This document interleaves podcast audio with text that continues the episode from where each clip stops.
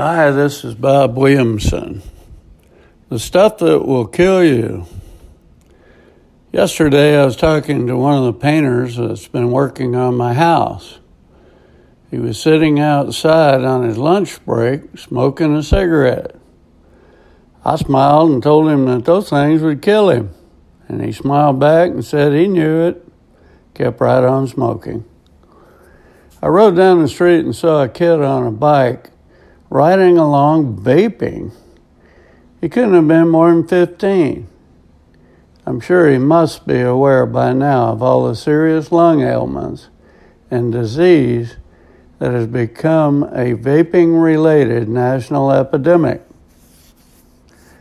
Last night I watched a series entitled Dope on Netflix, and they interviewed numerous addicts concerning fentanyl and how dangerous it is. And though they acknowledged that it could kill them, and every time they shot up, they wondered if it would, kept right on with it. Same was true of meth and coke addicts. Those who sell these products don't care about the lives that are destroyed. Several of the dealers said they could retire and live their lives like royalty, but they are addicted to the game. Most have seen the stacks of money billions of dollars amassed by cartel leaders. Obviously, they could not spend it if they tried. So why go on leading a life of crime? Turns out that they become addicted to power, and indeed it will eventually lead to their deaths.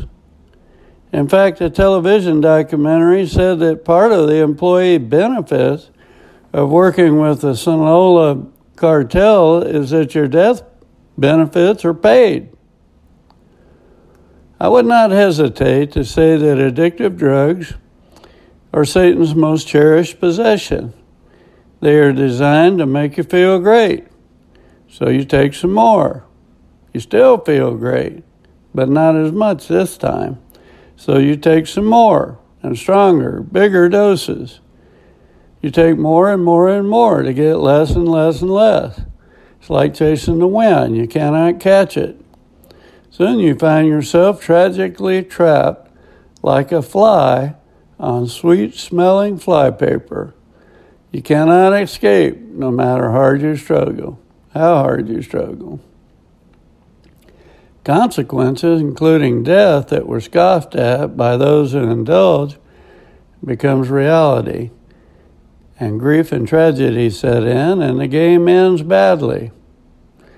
C.S. Lewis wrote, The whole lesson of my life has been that no methods of stimulation are of any lasting use. They are indeed like drugs. A stronger dose is needed each time, and soon no possible dose is effective. We must, we must not bother about thrills at all. Do the present duty, bear the present pain, enjoy the present pleasure, and leave emotions and experiences to look after themselves. That's the program, isn't it? During a discussion of drugs and alcohol with a young employee that I suspected was using drugs, I was told that she had to have something. Everyone does. She was incredulous that I did not drink alcohol or use drugs. She said, Surely you smoke a little pot or have an occasional beer or something. I told her I'd not, that I had been on both sides of the fence, and I discovered that I really don't need to use drugs or alcohol to make it through life just fine. Don't be Satan's slave. Even old blue hairs are getting addicted to Oxycontin and other medications. Don't think you can beat Satan. The key to solving the drug problem is for people not to try them. You cannot beat Satan at his own game. Just enjoy God and what He has created, and when storms appear, just hunker down and wait until it subsides.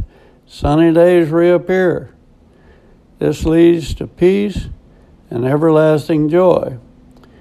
1 Corinthians 10:13 No temptation has overtaken you except what is common to mankind. And God is faithful. He will not let you be tempted beyond what you can bear.